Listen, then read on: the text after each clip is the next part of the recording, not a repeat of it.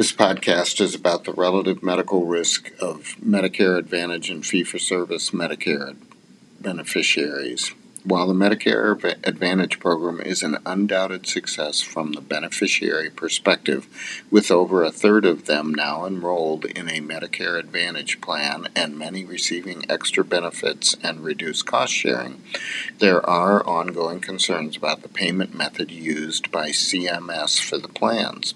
CMS reimburses on a health risk adjusted basis, so inevitably the plans have an incentive to pay close attention to the diagnostic coding related to the health of their members. The more diagnoses, the more you get paid. CMS, in turn, has attempted to address these concerns by a coding intensity payment reduction, which currently is around 6%.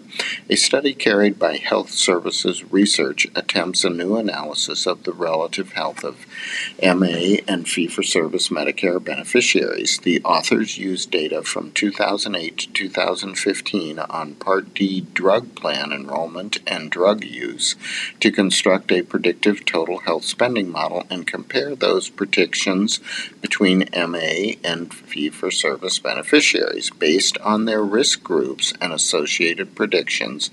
MA enrollees had about 91% of the prevalence of the top 20 diagnostic groups compared to fee for service patients in 2015 and their expected spending was about 7% lower for the year.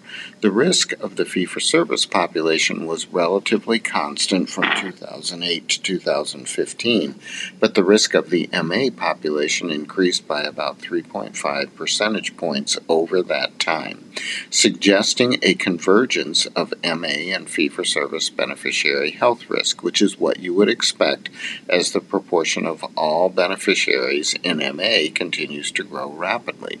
Over the same period, however, the risk reported to CMS by the health plans increased by almost 10%.